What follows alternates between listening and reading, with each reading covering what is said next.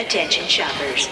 There are a wide variety of Crossrip items available in the gift shop. Sweatshirts, smartphone covers, an exclusive t-shirt designed by Dapper Dan Schoening of IDW Comics fame, and more on the way. All proceeds go towards our servers, so this remains the only ad you hear on the show. Go to ghostbustershq.net slash shop to get yours today. I like that shirt, friend. Hey there, Ghostbusters fans, and welcome to the Ghostbusters Interdimensional Crossrip podcast for the week of June 15th, 2020. Hope everybody out there is either enjoying or has enjoyed uh, Josh Gad's Reunited Apart uh, video. We'll be talking about that next week. This week on the show, we have Doug Banks, the uh, creator, the game master of Ghostbusters Resurrection, the incredible podcast uh, role playing game. Uh, he's going to tell us how things came to be, give us some pointers, uh, tell us what's coming with the next season. Stay tuned. Still Playing with Toys presents the Ghostbusters Interdimensional Crossrip, the biggest podcast since 1909. So free. News, interviews, and commentary on everything Ghostbusters. Are you the key Here are your hosts, Troy Benjamin and Chris Stewart. You know, it's just occurred to me we really haven't had a completely successful test of this equipment. Oh, we have fun.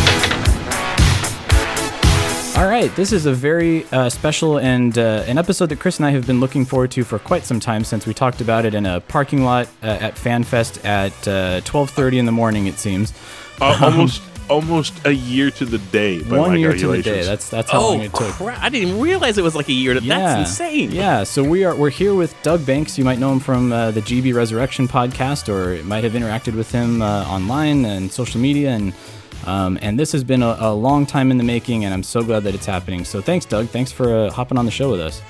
Hey, it's my pleasure. You say, "Oh, you've been looking forward to this for a long time." Not as long as me, okay? Because like I, you know, I, I when I commute anywhere, I'm usually listening to the po- uh, to, to your show. Except I've noticed that when I listen to it, my commute isn't so long that I can do a whole episode. So I usually listen to it slightly faster. So now that I'm speaking to you guys in person, and when I, uh, well, when I spoke to you guys in person, and now speaking to you live, it's like you're a little bit slower. So it's like you've both been drinking. Who's to say I'm not drinking, frankly? So Yeah, that's also true. That's a big part of it. Um, but I, I, I met you both in person at the Fan Fest last year, and uh, being like among the like all the other crowds, it was like I, I'll never I'll never forget being at Fan Fest in front of the stage. Ray Parker Jr. is singing this extended version of the Ghostbusters theme. I got Troy and Chris over here. I got Ectocrank over here. I got the Yes Have Some podcast over like in front of me, and then Stay Puft comes up the aisle behind us and just starts like you know spazzing out behind Chris, and I'm like. I- I'm the odd one out here. It's like, I, what am I doing here? How did I get here? So yeah, that's that's my explanation of, of like, thank you for having me. That's my way. Of Oh no! I mean, if yeah, if, if you've ever wondered what it's like to dance at a club with an inflatable Stay Puft Marshmallow Man, we can tell you all about it now. It was quite an experience. Um, but uh, yeah, so so, and I have to I have to thank you because vice versa. I listen to the GB Resurrection podcast uh, on my way into work um, because it's it's like listening to a great radio drama every uh, every drive. So um, yeah, this is, this is perfect. So so I'm familiar with Resurrection. It's- it's like a, a great radio, uh, the great radio uh, uh, plays of old. It- you know, but it's like. Uh, welcome to Wilco Theater. Roll for initiative. It's like uh, it's just that, just that little bit that that that makes it more modern. I love it. Yeah, I'm the same Well, way. that's, that's I, what, I, you know, Troy said it's like a great radio show. It's not a great radio show, but it's like it's one. like well it is it's it's different it's its own unique thing um, you know it's you don't have christopher lloyd out in the uh, wings of the stage uh, doing all of the sound effects you guys are putting a lot of production value and stuff into it and and making it awesome um, but um, well so I, I think maybe we should start for the uninitiated there. let's start there. Uh, tell us where did resurrection start? Where tell us a little bit about yourself too. Uh, where do you where do you hail from mr doug banks? What's your story? Uh, well, first, uh, I would say for those who don't know, Ghostbusters Resurrection is an actual play role playing podcast where we play the original 1980s Ghostbusters tabletop role playing game. And as you may have guessed by now, we add all these sound effects, music, and try and make it sound like a you know old timey radio show, but you know at least like it. um, uh, as for myself, um, I'm born and raised in the state of Florida, uh, which is why the adventures follow the Central Florida Ghostbusters. Um, I have been a lifelong fan of Ghostbusters, and uh, I would say maybe around the year, oh, 1999 or 2000, I stumbled across a website called Proton Charging, and I would go there like every day looking for updates on Ghostbusters 3. and but through that website, which obviously listeners should know uh, because of Chris, uh, I discovered the role playing game because it was a post that Chris had made. Like I don't even know how long ago at this point, but I was like, oh, weird. This is a Ghostbusters thing I've never heard of, and I just read as much about it as I could, tried to find other websites talking about it, and it just sort of sat there in the back of my mind for a very long time until maybe around 2012. Uh, a friend of mine had finally introduced me to Dungeons and Dragons, and I was really hesitant to play because I feel like role playing games are like, you know, there's a stigma about them being like too nerdy, even for nerds. Like it's just it's just like this extra level that's almost too much for a lot of people. But I took the leap, and in playing it, um, it was a lot of fun. And then I said, "Hey, uh, anyone want to run the Ghostbusters game? Because I want to be a Ghostbuster in this Ghostbusters game." Nobody wanted to do it, so I had to like learn to, play it. Um, yeah, and uh, uh, but I had people who'd be willing to play it, so I. Uh, I just dove into the books and tried to learn how to make a game. And uh, in the meantime, as a fan, way before I thought about running a game, I went to school for film and TV and everything, and I uh, I fancied myself a screenwriter. And oh gosh, way back in like 2007, I was like, you know what? Uh, I want to write a Ghostbusters 3 that I would want to see. If I was making it, how would I want it to look? And I had all these notes and I started to write a screenplay, but it was way too much effort for something I knew that no one would ever read. So fast forward back to when I'm playing the Ghostbusters game, I said, "Hey, what if I just adapt my fan fiction of what a third movie would be, and just instead cast my friends and change the location from New York to Central Florida?" And then before I knew it, I had like an outline for an entire campaign, but I was still so unsure of like myself as a DM. Um, I wanted to record myself and then listen to myself to see like if I was as good as some of my other DM friends when playing Dungeons and Dragons. So I was like, okay, well, if I listen to myself and I sound like crap, I can at least improve upon myself as opposed to just sort of waiting for feedback. So I did that for the first like two or three sessions. I went back and listened to it. And while I was listening to it on my computer, I had my headphones on and I pulled up, I, I just had the curious thought of like, what if I played music while I'm listening to this? And I just start playing the Ghostbusters like soundtrack, you know, while listening to it. I'm like, oh, this is kind of funny how it sometimes matches up. And then one of my characters says, "Okay, well, we're about to fight this thing. I'm going to turn my proton pack on." So I pulled up YouTube and I just found it, just like a three second clip of the proton pack sound effect, and I played that while listening to it. And I was like, "Oh, I, I think I've unlocked something here. that this is this is taking us to the next level." So in order to, so I recorded it to listen to myself, but then to make my friends laugh, I added all the sound effects and music. And I put that on like I, I created a Tumblr just for them to have a place because I didn't know where to to store Yeah. Audio. So I just made a Tumblr and I just threw the audio up on there in the into the Tumblr's player, of whatever it was. And my friends started to listen to it. They thought it was funny and they shared, you know, like Wayne's World and, and they shared with two friends and then they shared with two friends and so on and so and on so until on and so on. yeah. And then uh, Cap from Nerdy Show suddenly reached out to me out of the blue and was like, "Hey, um, some of our fans of our show have talked about your show." And we dug into it and found out that you're are you really in Central Florida because your show takes place in Central Florida? And I'm like, yeah.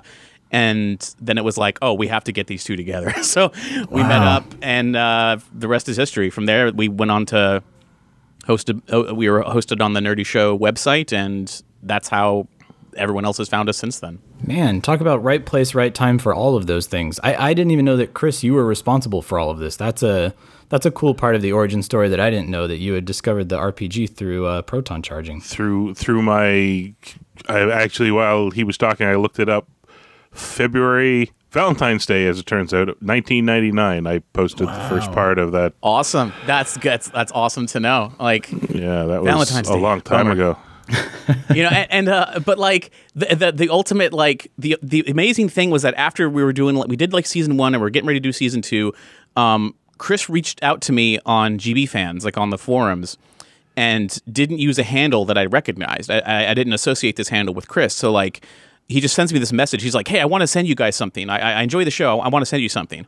What what address should I send something to?" And I'm like, "All right, stranger." Uh, I had him send it to my friend's house. So so my, my friend, like you do yeah. So my friend got this uh, like uh, thing, but a- after after I gave the address, um, I suddenly made the connection that this was Chris. I was like Chris, oh my gosh, I had no idea. Yeah, send it. blah, blah, blah."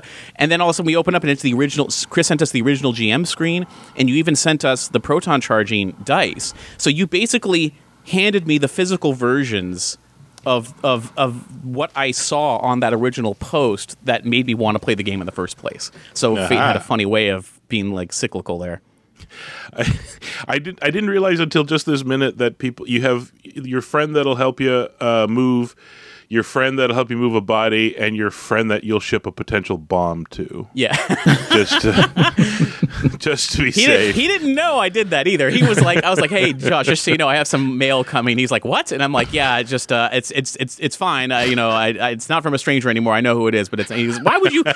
You gave my stra- you gave my address to a stranger online." I'm like, "Well, you know, And that's how you know he's a good friend. Yeah. yeah, it, it all it worked out for for everybody." Uh, well, th- this makes a whole lot of sense now that you're because you're you're a professor as well, right? You you teach screenwriting and storytelling as well. I did. Um, I am I am currently uh, uh, seeking employment opportunities. Uh, but yes, I did. I did teach screenwriting. I uh, oh gosh, starting in 2005, I want to say I started as a teaching assistant for um, for my screenwriting professor who like changed my life and was like re- very affirming that that oh yeah no you could totally you could totally do this. And that you know all my nerdy attention to detail was was not for nothing growing up. Um, so I became her teaching assistant and I did that for mm, eight years. And then I followed her from different places. So I've I've taught uh, in one form or another I've taught screenwriting at several different places uh, here in Central Florida. And uh, uh, I enjoy it very much. And it's kind of what keeps me on my toes and uh, uh, keeps me in a, in, in a keeps my brain in writer mode, Yeah. which uh, enables me to keep making games and and and of course you know trying to apply that screenwriting knowledge to uh, making role playing games is like it's a, I couldn't do it without it. Like I, I don't know how people do it if they if they haven't like looked up story structure and stuff. But it's that's just that's the crutch I lean on to get the to get that stuff done. Yeah, if, if anybody out there is listening, hire this man because he is an incredible storyteller. Uh, based on the campaigns that I've listened to, you you can throw in the great uh, twists and turns and curveballs and add the humor. And uh, if, if your scripts are as good as your uh, your GMing uh, is, that man, I, I would love to read them and love to uh, to see them uh, turned into performances on the screen or, or stage. Well, hey, you know that's very very very flattering. You know, uh, being a being a I was raised Catholic, so it's hard for me to take a compliment, but yet I crave validation, so that means a lot to me. Thank you. I hear you. I'm, I'm in the same boat. Um, but well, t- tell us about the game. Tell us. Uh, so obviously, we kind of know where that first storyline, that first campaign came from. Uh, how did it evolve from there? How have these characters sort of taken shape over? Is it three seasons now? Four seasons? Where? Yeah, well, we finished we finished recording season three uh, a while back, and now it's just a matter of editing and releasing season three. So the story, in terms of behind the scenes, is in the can. It's done. Um, we haven't. we're, we're still we still have a few more episodes to go for season three, but yes, over the course of three seasons. And I mean, I, I, it depends on how in depth you guys want to go on this, because like I could talk at great length uh, due to my lecturing, I guess, m- the nature I ha- I don't know, whatever. If if you put me at a party, I'm usually the first one to shut up and stay quiet. But as I soon as you bring yeah, up you've, Ghostbusters, you've heard our show. You know that we can go for an hour and a half, two hours. So please feel Yeah. free. Uh, full full uh, throttle, full speed ahead. I certainly want to hear about the evolution of the game itself, not just the the gang and the story you're running through, but I Sure. mean along the way you, the you you guys have tweaked the mechanics. You started changing like the the equipment rules, which uh moved in the direction then of you guys made your own cards uh like because i, I kind of want to hear about all of that because you guys have basically in the absence of anybody uh, printing that game in you know uh, 30 years um, yeah, i mean you guys have been you, you guys are the only people that are, are currently like uh, evolving it and growing it so i kind of want to hear Yeah. about that Um, well, uh, so p- interrupt me at any time because I will I will pick a tangent and stick to it and and beat it into the Oh, ground. please do. So, um, so anyway, uh, so where to begin really? So with season one, uh, if you listen to season one, especially episode one of season one, what you are hearing is is baby Doug GMing. Like I have I had no GM experience before that. Um, I had only played Dungeons and Dragons, so every little every little thing about that was my first go around and you can actually uh, i tell people you can actually hear uh, as the episode goes on Um, I get further and further away from the mic because in reality, I was so intimidated. I was pushing my unconsciously rolling my chair away from my friends. like, just I would just became so like nervous about. I want to make this so good, and I don't know if it's funny enough yet. Um, but uh, over the course of the first few episodes, I got my confidence up a little bit more, and I got comfortable. And I mean, these were all my friends in real life, so it wasn't like there. It was a really low stakes scenario. Now that I think about it, but um, starting from that, I then started to say, okay, well, I need to reward them, and they have all the equipment, but you know, we know that Ghostbusters 2 is a thing, so I know they want slime blowers. And I looked, I tried to look up the rules for the slime blowers in the um, in the officially printed uh, uh, rules for for slime blowers, and and like that was fine. It it just didn't feel like it didn't behave the way I thought a slime blower would behave. So we that's that was the beginning of us trying to modify the rules, and I would work with um, the players. Um, and uh, uh, try and say like, well, what sounds fair to you? Um, so for those who maybe haven't played, um, basically the whole thing is based on d6s. So you're only rolling a regular shaped dice. You don't have to do any of the fancy role playing dice. Um, and typically, uh, I don't. Gosh, I don't want to go into explain the rules. You guys have already explained explained the rules basically. But basically, um, uh, I then started to do a breakdown because I knew that once they had the slime blowers, they'd want other pieces of equipment, especially since the video game was super popular. I then was like, oh shoot, okay. Um, all right, well, how would the dark matter generator work? How would the meson collider work? You know, how would the slime tether work? How would this work? And funny enough, that um, uh, where I was working at that time, I was actually working alongside. Uh, I think he was one of the lead animators on the Ghostbusters video game, and I was saying, hey man, so you know I'm a fan of the game, and he's just like, yeah. I'm like, yeah, but here's the thing, I'm like really, like really a fan of the game. You don't like understand, really, really, dude. yeah. And um, and then he opened up and we started sharing like secrets about the video game, and I was hoping that I was like, hey man, is there like a stat? Like, could I adapt like the damage stats from the video game? To the dice? Like do you have those numbers? And he goes i don't but i might know someone who does. And he actually looked into it. Long story short um, we couldn't find it. But um, but i'd made that attempt early on to try and directly like okay if you know the uh, dark matter generator does this much damage the stasis stream does this much damage so on and so on and so on. But um but we couldn't find it so we just had so i just made it up after that. Um but he he would he informed me on a lot of cool things that like helped form uh, how i shaped the game. One of the things that i loved i don't remember if anybody remembers this but it was it stuck out to me as like someone who wants to make games was that um uh, I, I had heard that early on in the development process, the video game had decided that I think it was every five feet or ten feet, every like ten feet in the game that your character moves through, one of three things needs to happen it either needs to be action, something action packed needs to happen, something scary needs to happen, or something funny needs to happen. Hmm. And that that became like my blueprint for all of the games I made. So for every scene that I was going to run with the characters, I knew, okay, is this going to be a funny scene, scary scene, or action? And then over, so I would divide scenes up like that. And then overall, for the entire sit down session, for the entire episode, I would say, is this episode horror oriented or action oriented or comedy oriented? And that just you know you lay the pattern down in front of me and I start filling in the blanks you know so then it, it just it just sort of built itself after that um as far as like making up the new stuff um it was really just taking inspiration from like the ghostbusters wikis out there like looking at all the different weapons and stuff because all i ever wanted to do was give my players options so uh, like they would say, "Hey, what about this piece of equipment here? What does this do?" And I'm like, "Oh, I don't know." Uh, you know, then I would look it up online, and we'd figure out the rules for it, and they decide whether they want to buy it or not. And I'd slap a price tag on it and stuff. Um, and this is all basically just taking what had already existed with the original rule set and just expanding it, saying, "Well, if this means this, then this," and uh, sort of like logic algebra of some of some kind. Like if, if the rules were stating this, if I'm going to try and stick to those rules, like the framers of the Constitution, they interpreted the rule to be this. Well, I'm going to interpret the extension therefore to be this. Yeah. That makes uh, and and uh, having to uh, cr- come up with all the creative stuff at the same time. So maybe it was that fueling ideas for you when you're coming up with the campaigns themselves. Like, oh well, if I add this mechanic, it will allow X, Y, or Z to happen in, in the storytelling. Um, a little bit. Um, it was more of like I would I since I'm like the writer by nature, I tend to focus on like what what's the villain doing, what's the story first, and then I would look at like them and say, okay, well now I know what the story is going to be. What's the game going to feel like? Like what do I want to have the players experience? And I knew they would get certain pieces of equipment at a certain time, and I'm like, okay, well you can't just give them a piece of equipment and say, all right, here's a slime tether and I say, all right, well, what can I tether? Oh, nothing yet. You know, there's no point. You know, so like, it, so it, one hand would kind of wash the other. Like one would would inform the other as as things would build. Um, and uh, but yeah, after so after the other problem is that so after I'd made these rules for the extended equipment, then they're looking down at the paper printed. Oh gosh, so okay, so part of the game is that you have these equipment cards, and while they're not hundred percent necessarily required to play the game, it's super fun.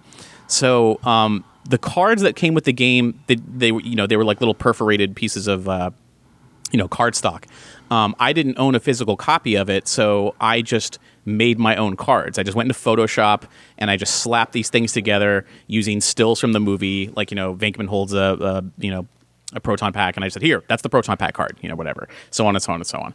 And um, uh, so after I was making new equipment, I was like, "Well, now I got to make new cards." But I was already with Nerdy Show at this point, so it was like, "Hey." Um, the show we're, we're like in the middle of season two and we have people asking us like to share our equipment cards and stuff but mine are poorly done photoshop pieces of garbage that are just to print on regular paper to hand to, to my you know to my players um, is there a way we could like make cards for players like that, that, that listeners who wanted to play their own game could we like Right. encourage that somehow and uh, so speaking with cap uh, we got our artist Matt, uh, and we all we all got together and made what is now the uh, the uh, uh, the equipment card deck that we've that we've made, and um, they were very successful. We were very surprised um, at how many people were suddenly interested in it, um, because really we were just trying to fill a small request from like what seemed to only be a handful of people at the time, um, but uh, it it kind of grew out of control in a good way. Like I don't know, it's it's been it's been pretty fascinating to see like all this work that I put in. I, I, I guess I don't know if I'm I don't think I'm a glutton for punishment or nothing, but like all the work that that everyone is like appreciating now i was really only doing for four people you know at one point.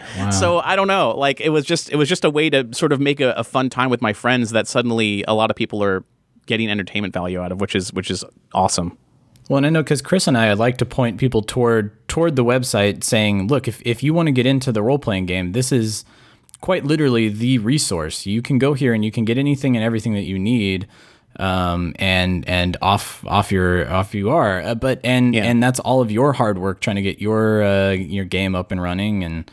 Um, Yeah, and, and and to be clear, you don't like uh, every when we say go to there, it's like so if you go to gbrpg.com,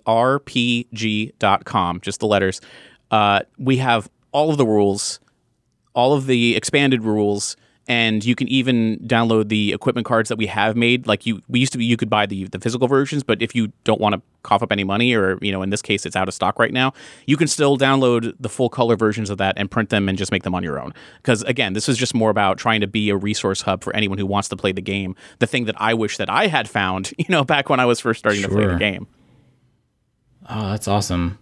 So, in in creating all of these things, what what was the most difficult part? What was the most difficult uh, adaptation you had to make? What was the most difficult mechanic? I mean, you mentioned the slime blower and having to figure out, you know, the the logistics of the slime tether, but what what kind of uh, what was one of the biggest obstacles that you've had to face in these three seasons? Hmm. Well, mechanically speaking, I guess um, that's a tough one because they're all difficult in, the, in in different ways. I would say the the tough thing for me to figure out because I was still a new GM, like going going into this, um, and I have since played many other games and GM'd many other games, but um, something that's still tough for me is uh, trying to figure out a winnable scenario. Um, like I don't I don't want to my, my personal GMing style is I make the villain and here's his you know his or her like evil plans and they're going to conquer the world. It's this world ending thing and you can't do that too often because then it just becomes mundane. No one cares. Um, but I would, I, I fell into this repetitious pattern of like, okay, I keep it secret for too long, and now I'm going to reveal who the villain is and what their evil plan is, and now you got to go stop them. And they would say, oh, cra- okay, great. Um, how do we stop them? Oh, I don't know. like, you know, I would, I wouldn't give them. There, there was no puzzle to it. There was just here's the unstoppable monster, go take care of it. And um, and I never really gave them a path to like to actually figure it out. So to so trying to figure out a villain and a problem that is solvable is is always something that I struggle with because I want it to be such a serious threat Because if it's just hey, you know, uh, it's like you know Patrick Swayze, he's got to find out who killed him, you know, and then you know it's like okay, if I tell you straight, if the ghost tells you, please help me help me solve my own murder, well then they would just do that. Yeah. Um, well, and you have to lay those breadcrumbs down for them to start to put the pieces together themselves too, which is, is probably pretty difficult. What what to reveal and when, and uh, what can they use against that that villain in the end? Yeah.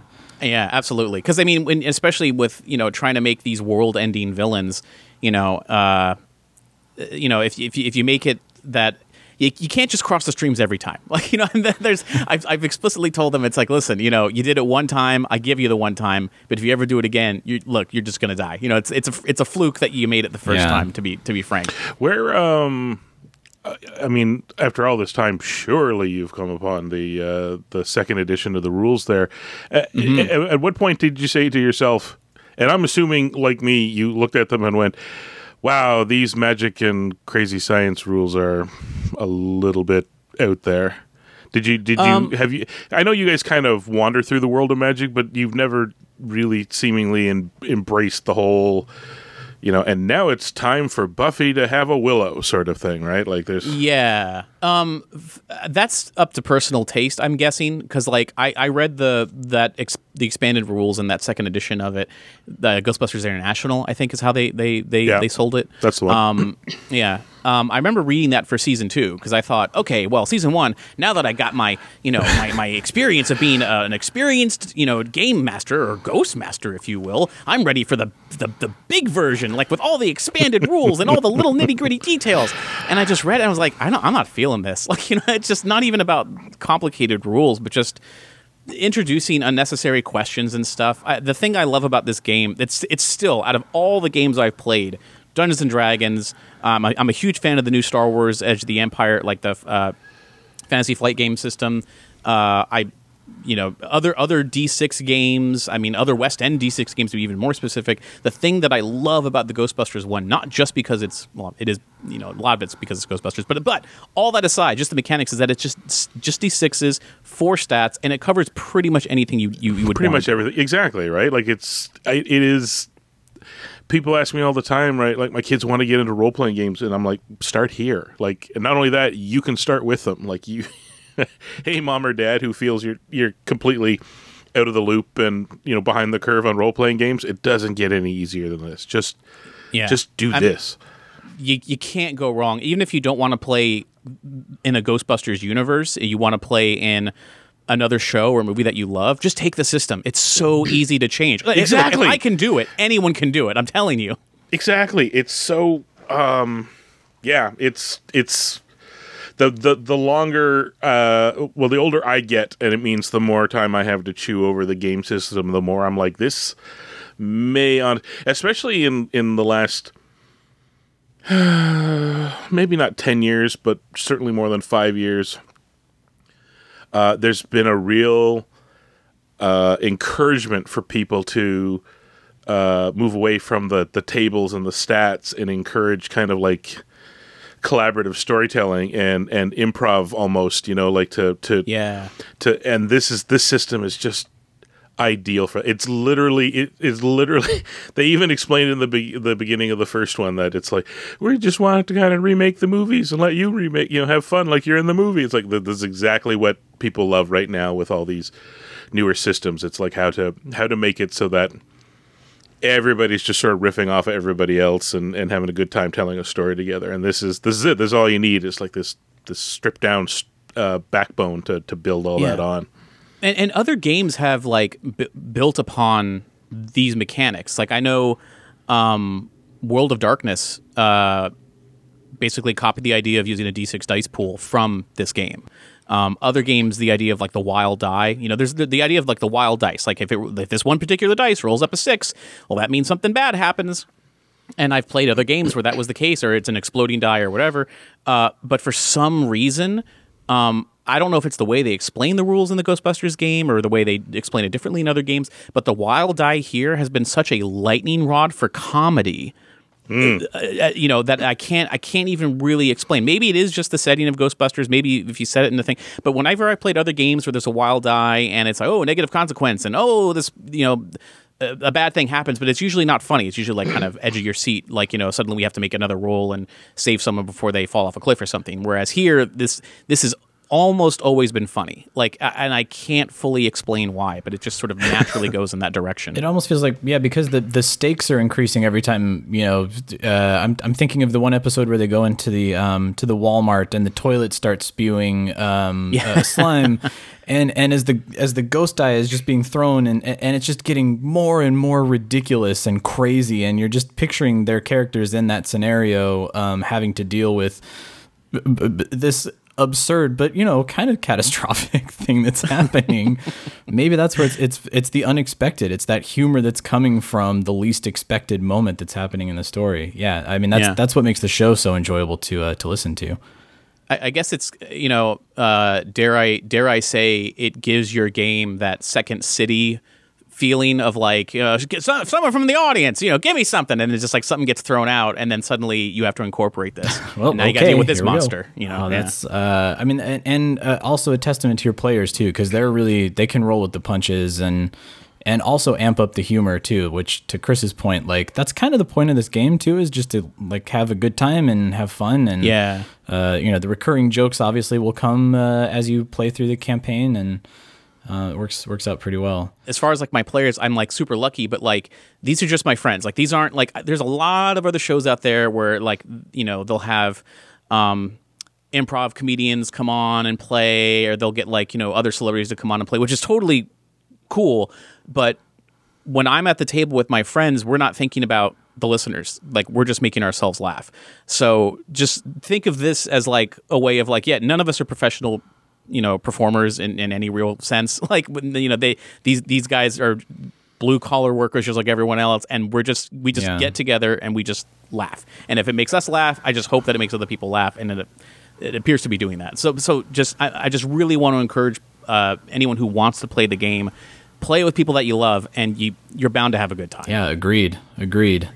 Um, well, uh, Chris, because I, I, only wanted to keep poor Doug for a half hour. Um, but do you uh, do you have anything else to uh, to chat with him about? I, I obviously want to check in on the status of the the next set of episodes. I was and about to say we need gonna- to put his, his feet to the, the coals on that one. Yeah. Uh, when when I know that they're very time consuming, um, and knowing that they're already recorded, that's that's great news. But uh, Actually, what's- ha- yeah, how much how much post production do you put? Like what started as a press press play on the music has seemingly ballooned into uh, full on editorial. yeah. yeah. like um, like how uh, like, by my impression, you do a little bit of uh, you don't you don't seem to to tighten for time or anything like that. Occasionally, any edits you do is somebody stop to go to the bathroom or something. Um, but just the the effects and music in the background. Well, I, I, I, here, let me let me stop guessing and just outright ask, like, what is the process there? uh, a very complicated one, and it's and and that's not that's not me trying to sound whatever, I, uh, and I'm not trying to dodge the question. Let me let me just put it this way: um, pre-production, before we even play the game, is uh, a very long pro- process. Because I now that we have listeners, I'm like, okay, well, first thing, I, my first original goal, no matter what, is I have to entertain my players at the table because if they're not entertained, well, then sure as heck, no one listening is going to be entertained. So my entire pre-production process, uh, especially if I'm working with uh, Cap or anyone else, is that okay? Let's make this game a great game. Then I don't worry about the audio, don't worry about whatever. But then we sit down to play. We'll sit in the studio. We all have our microphones on, and that's a whole other complicated setup just to make sure everyone's coming in clear and we're not talking over each other. And that's that's a that's a minefield in and of itself. And then once the recording is done, and uh, only then will I start to think about, okay, well, now how does it sound? And uh, every time we sit down, um, we record. There's like the the raw audio is maybe two to two and a half hours long. So each episode, I'm cutting usually an hour to maybe you know an hour and a half depending on how long it goes. So yeah yeah there th- so you're like oh yeah it doesn't sound like there's a whole lot of editing. It's like there is. You know there's there's th- there's a ton. There's a ton. I mean uh one of the things i learned early on when i was listening to myself is that i like will stutter a lot. I've i've tried to actually curb my stuttering. I'm, i wouldn't say that i was a stutterer. Like i didn't have like a a bad stuttering problem but in order for me to pause to think of like how I wanted to answer a question that I wasn't prepared for, I'd be like, yeah, well, uh, you know, uh, yeah, yeah, well, like, uh, you know, the thing, uh, you know, like, and but I would do that for like 10 seconds. And I'm like, oh, no one wants to hear this garbage. So, like, I would cut all of that out. I would cut out all my little, um, preambles before I would explain something. Uh, sometimes players would argue a point for like 10 minutes and it would be like, listen, guys, Send you got to make a decision. Yeah. Yes. You know, some, sometimes a button's just a button, you know, just, just push the button. It's fine. You know, um, uh, but then, so the first, my first wave is I cut for time and I try to shrink it to about an hour, hopefully a little bit less, sometimes a little more. Um, and then I need to put it uh, I, I equalize it and everything, and then I start adding the music and sound effects, and I do that in one go. Um, and then I do like a super quick polish. Once I think I'm done, I go back to the beginning, listen to it, and sort of edit it as I as I go along. Um, when it's all said and done, I usually take about two and a half hours of raw audio, shrink it down to about an hour.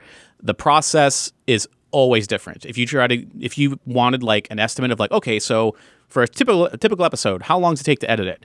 It is literally never the same. Like it is Yeah. always different because it always depends on the context. Some episodes I think are going to be a breeze because they're just sitting there talking and they're just planning on what the next move's going to be, and it's like an hour of them at the firehouse. Uh, that ends up being longer because I get tripped up. It's like, well, there's no sound effects, there's no explosions, there's no proton packs. It's like, yeah, but there needs to be a mood here, so I'm going to change the background audio a little bit, and I'm going to fine tune this. I'm going to try to work in stereo. I'm going to try to add incidental music, but not too much of it, and balance that right. Anyway, I think you get the idea. Is that uh, it's it's super long and complicated. Um, if I if I was to try to guess and give you a number, oh man, like if it was my full time job, I could probably do an episode every week to week and a half. um, but with real life problems and everything else that comes in the way, and I only really have time to edit in small chunks at a time. Sure. um, it becomes very time consuming. But uh, at the end of it, and I listen to it. I, I, I still very much enjoy the final product, so it, it does make it worth it. Well, and, and knowing how much time and blood, sweat, and tears that you're putting into uh, each episode individually and, and the entirety of the, the seasons, what what can people do to help? Because you guys have a Patreon page, right? Yeah, um, we're part of the uh, uh, Omniverse Patreon. Like the uh, uh, Nerdy Show and Omniverse are kind of all Nerdy Show and Ghostbusters are under the Omniverse umbrella. Our Patreon is actually at patreon.com slash omniverse media because uh, Ghostbusters is under Nerdy Show, Nerdy Show is under Omniverse Media. So anything that goes to the Omniverse Media Patreon will eventually help me out once we reach that tipping point. In the meantime, it's paying for things like, oh, trip to meet you guys over at the fan fest, you know, or anything else Right. Ghostbuster related. It was early on, it was helping to pay our artists because we, you know, anyone who gets involved in doing the artwork on the show or the artwork for the cards, which in this case was uh, was was lovely Matt Nicholson. Uh, he is uh, we we want to make sure he was paid, um, and we have to pay the people to print the cards. So that was another thing. We had to pay to make these dice orders come in. Um, uh, we you know we had we had friends volunteering to help package all these things. So everything that we wanted to do to keep this big machine. It's not even a big machine, but the the the, the machine that we have thrown together, like uh, to keep that thing going. It all come it all comes from that. Um, it's not at a point yet where I can like not worry about any other income and can focus full time on it. Although that is a dream, um, but that is that is the best way to help out. If people aren't that excited about Patreon, you could just reach out to us, do one time donations via PayPal or anything else. Like you know, we're I, I'm never going to turn away any help. But uh, I guess the other way to help is if you enjoy the show, just share it with people. You know, and please, I mean, reach out. I mean, sometimes I'll go quiet on Twitter and stuff, and I'm usually, you know, if I'm trying to edit or something. But the, the if you want a quick response on something, like a simple question or just saying, "Hey," just reach out to uh, the Ghostbusters uh, podcast on Twitter. It's, it's G, at GB Resurrection on Twitter. Um, I answer questions in and out of character, so that's always a lot of fun. and uh, and I would say to not just for myself, but for anyone who does anything creative, if you like a show or if you like a movie or if you like an actor, actress, or creator, just reach out to them somehow and tell them you enjoy their stuff because I'll go like a week working on something, be like, oh man, you know, I, ah, I got to finish this show and I got to edit this, and then I got four more episodes to I haven't even started working on. I haven't even thought about it, but then I'll get like one tweet from somebody or a message or a review on iTunes or something, and they just say, "Hey, I just discovered this. This is great," and it, like I'm not even exaggerating. This thing it makes my whole week. Like it's just like it it, it suddenly I dive back in. I have to I have to work that much harder now. Um, but uh, yeah, so please uh, just let us know you're out there because it it makes it worth it. Yeah, cer- certainly helps to to know that people are listening and that they love and enjoy it. Yeah. Um, well, cool. Uh, Chris, uh, any anything else for our guest uh, on this this episode? Uh, offhand, no. I think we've covered quite a bit of of, of uh, stuff. Um, I mean, we d- we didn't get a good answer to when the next episode's going to be out. But Okay, okay. Well, listen, listen, listen. If you want to know when the okay, if, if you want to know when the very just- next episode, I know. you. Hey, no, but I'm just, but people, but people ask me, and I feel bad. It's like, so the very next episode uh, uh, will not be released publicly until the rest of the series is edited and ready for release.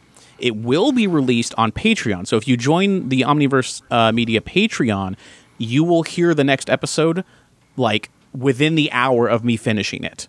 Um, and I'm looking to finish it, uh, if not by the end of the month, then within the next week or two weeks. Probably by the time this would air, it's probably going to be within within the week that this airs. Is when I'm really going to push hard to try to finish it by then. But definitely by the end of the month. So, Um, an excellent reason to uh, back you guys up on Patreon then.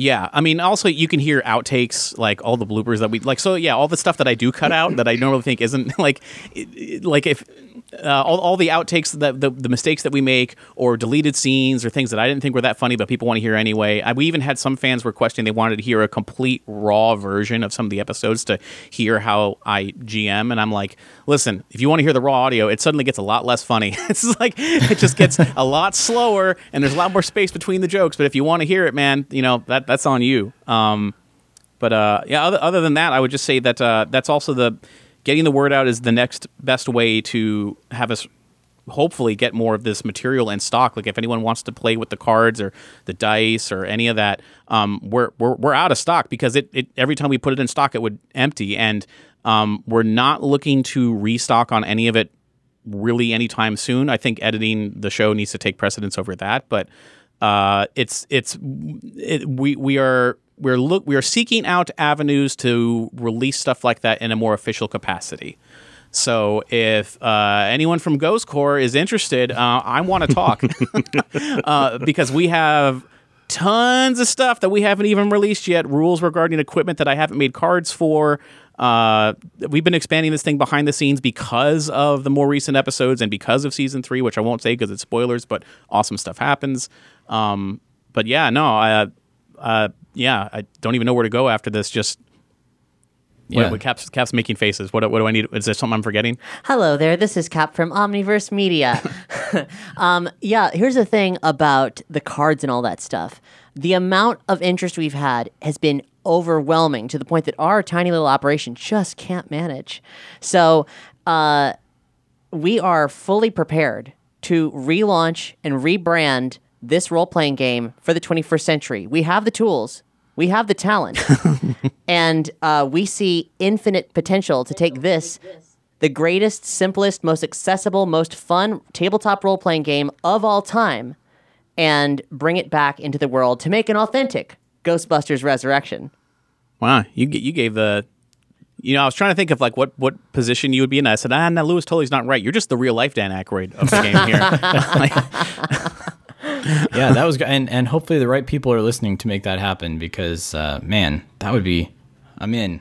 I'm in. Where, take my money, please. Don't wait another minute. Pick up your phone and call the professionals. Go, go, go, stoppers! I'm sorry, we'll do it again. We want to hear from you. Leave us a voicemail on our call-in line at 470-242-4742. That's 4702-GBHQIC. We also have a Facebook page You do? and Twitter accounts. Prince is dead. No kidding. Just give me the address. Search Facebook for, The Ghostbusters Interdimensional Crossrip. on Twitter, look for Troy at Ghostbusters HQ and Chris at Proton Charging.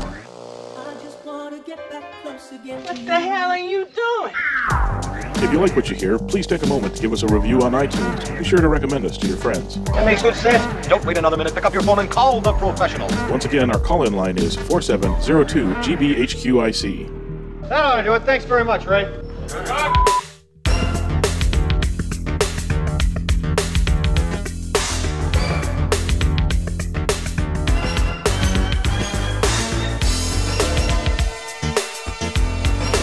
But yeah, in the meantime, uh, uh, reach out to us on social media. We're on Facebook, we're on uh, Twitter at GB Resurrection.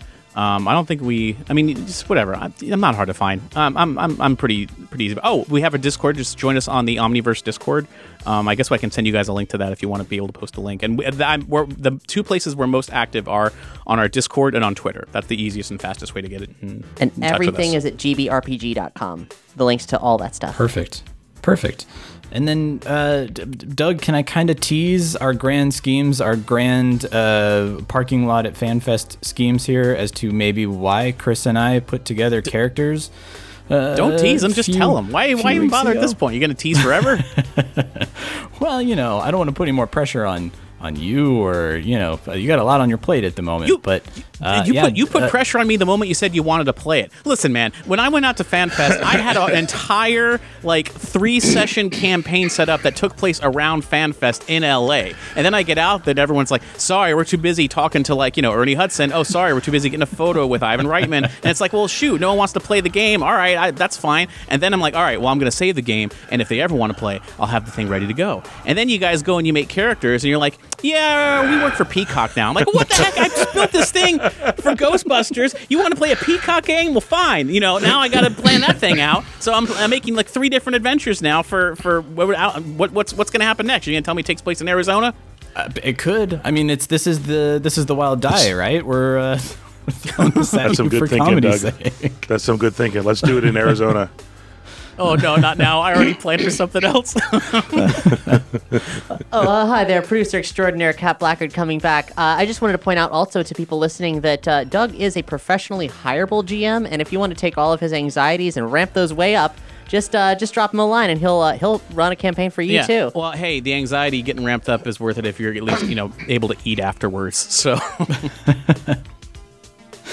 Oh man. Uh, well, Doug, Cap, thank you so much for this. This has been a whole lot of fun. Uh, I am certainly looking forward to that campaign. We'll find a way. We'll, we'll have it take place in a, a remote outpost in Antarctica. Um, we'll we'll send you the details on that later. Um, but uh, yeah, uh, go hit up the websites. Go hit up the Patreon. Go hit up their Discord, and uh, by all means. Uh, jump into the game if you haven't already, because it's it's a fun role playing game, as Cap said, and uh, you will enjoy every moment of it. Yeah. The uh and you know, feel free to hit me up uh if you ever want to go into another deep dive on the show about like oh, I don't know, like how Vigo is actually a lich, you know, or uh, interpreting like, wait, so when the movies did this, and okay, so like, uh, I keep, I keep it talk. I told you I talk at great length, and I'm sorry, so feel free to cut this if you don't want to go into it. But if um, you know how Star Wars mythology and the, like all the all the legends and stuff, and all these little details, they really stemmed out of the role playing game. Yeah. Uh, that that well, actually, it was West End Games. Funny enough, um, all the little details they set up are still being mined to this day to make stuff even in the new films.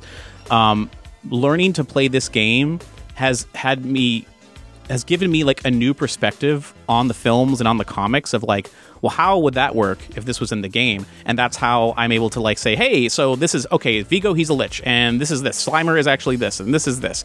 Uh, so if you ever want to have like you know a quick uh, five minute ten minute or even half hour four, or five hour discussion on something like that through the lens of the game uh, i'm all ears because i'm oh I, I had a friend of mine actually reach out says he actually works over at the metropolitan uh, museum uh, in uh, in New York, and he there was a joke running around with the uh, with them that that uh, a ghost of a former employee like haunted the area, and he goes, "Hey, listen." How would that work? Can you give me like a rating? Because I want to send out an email to be on the alert for this thing. So I actually classified a ghost for him, like to say, "Hey, all right, in the email, send out this, and that would need this, and this, and this, and this." Goes, "Okay, great." So yeah, just any anything that can distract me from editing, uh, that is, is is always really welcome. Oh man, yeah, we didn't even touch This- on the Vigo term paper, which I adore, by the way. Um, yeah, This that's the kind of thing, Doug, that in like 150 years, uh, historians and scholars will be looking back and scoffing at the foolish uh, older uh, times people working at the museum who thought there was a real ghost around. Look, we have we have this document here. We have this this electronic mail that they sent around warning people look for oh foolish superstitious 21st century people. There's no Yeah. such thing as ghosts. Oh, historians hate people like you, Doug. It's the, hey, it's the only way I'm going to achieve immortality in some form.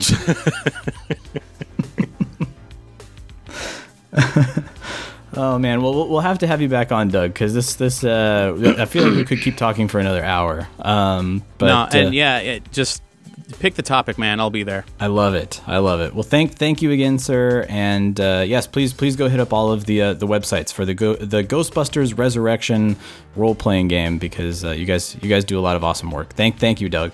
Oh, thank you for having me. Thanks, Doug. Who you gonna call? Thanks for joining the Ghostbusters Interdimensional Crossrip. Visit us at protoncharging.com, ghostbustershq.net, and stillplayingwithtoys.net. That used to be one of my two favorite shows. Oh, anything you're doing is bad. I just want to let you know that. We'd like to get a sample of your brain tissue. Next week, though, hairless pets. Weird.